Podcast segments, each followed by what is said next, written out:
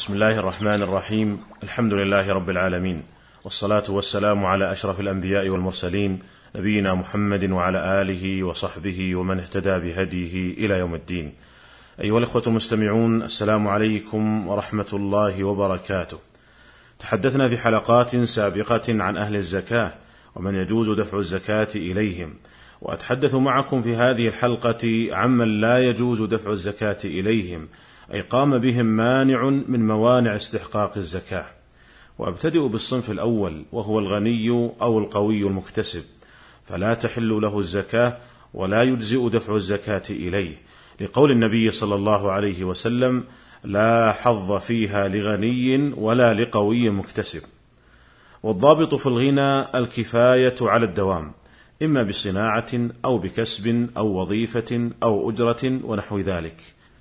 لقول النبي صلى الله عليه وسلم في حديث قبيصة إن المسألة لا تحل إلا لأحد ثلاثة. وذكر منهم رجلا أصابته جائحة فاجتاحت ماله فحلت له المسألة حتى يصيب قواما من عيش.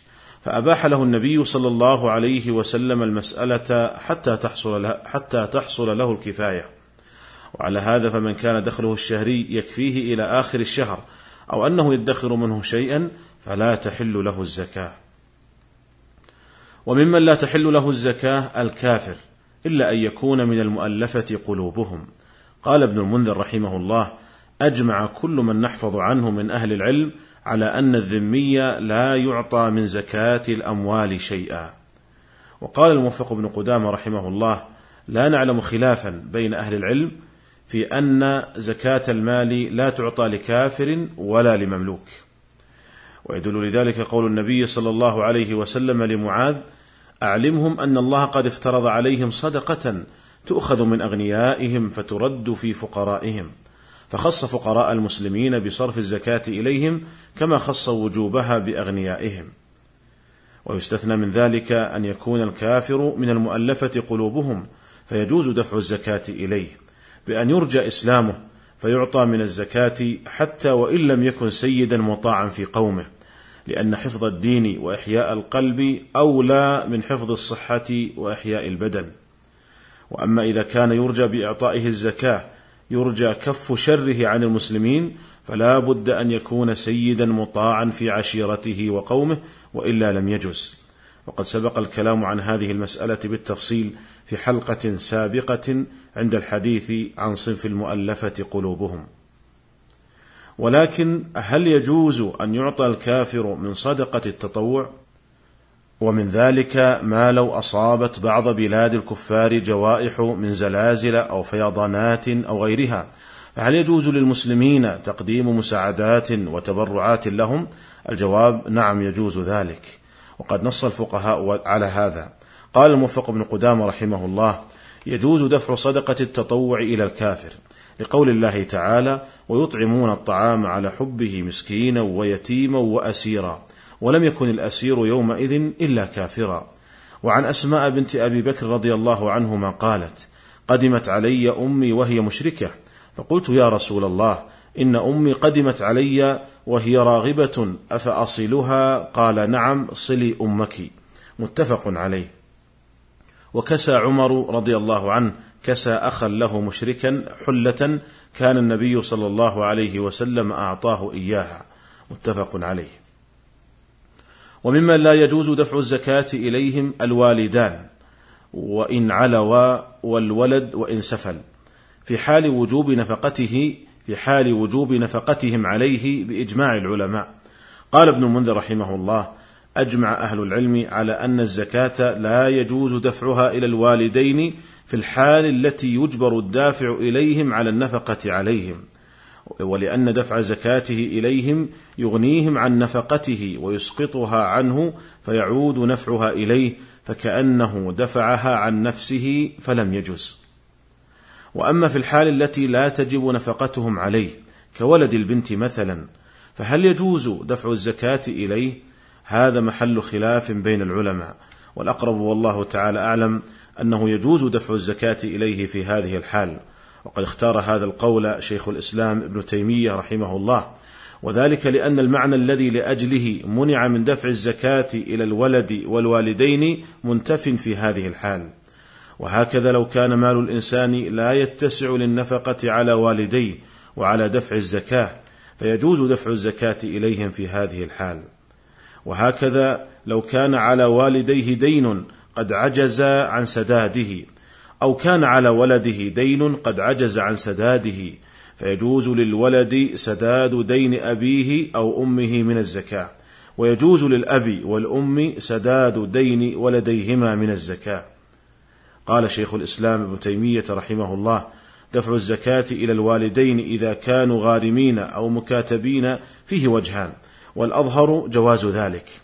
وأما إذا كانوا فقراء وهو عاجز عن نفقتهم فالأقوى جواز دفعها إليهم في هذه الحال لأن المقتضي موجود والمانع مفقود فوجب العمل بالمقتضي السالم من المعارض. قال رحمه الله وإذا كان على الولد دين ولا وفاء له جاز له أن يأخذ من زكاة أبيه في أظهر قولي العلماء في مذهب أحمد وغيره. وأما الأقارب من غير عمودي النسب أي من غير الوالدين والولدين فهل يجوز دفع الزكاة إليهم إذا كانوا فقراء كأن يكون اخا أو اختا ونحو ذلك؟ اختلف العلماء في هذه المسألة والأقرب والله تعالى أعلم أنه إذا لم يكن بين قريبين توارث فيجوز دفع الزكاة إلى هذا القريب إذا كان من أهل الزكاة كأن يكون للأخ أو للاخت أبناء ذكور أو يكون الأب موجودا فإنه لا توارث بينهما في هذه الحال فيجوز دفع الزكاة إلى أخيه أو أخته. أما إذا كان بينهما توارث بحيث إن من يريد دفع الزكاة يرث من يراد إعطاؤه الزكاة لو مات فلا يجوز دفع الزكاة إليه. وهذا هو الصحيح من مذهب الحنابلة جزم به الخرقي وهو من المفردات. وذلك لأن على الوارث نفقة الموروث. لقول الله عز وجل وعلى الوارث مثل ذلك.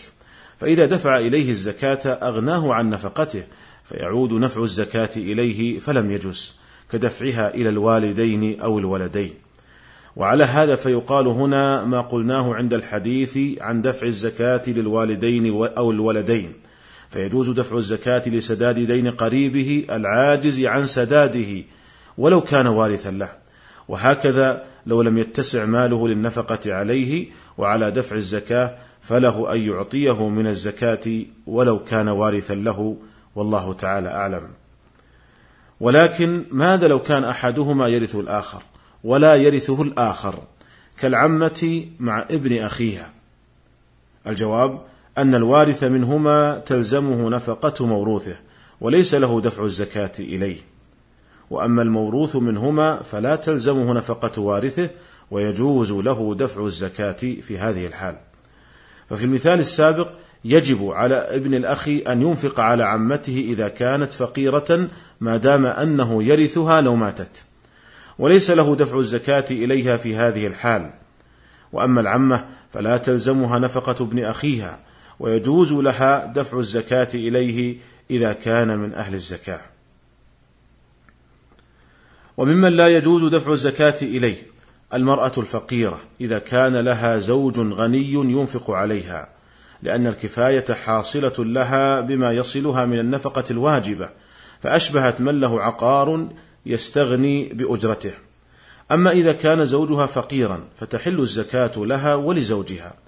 وهكذا لو كانت فقيرة وزوجها غني لكنه لا ينفق عليها إما لكونه بخيلا أو لغير ذلك من الأسباب فيجوز دفع الزكاة إليها في هذه الحال.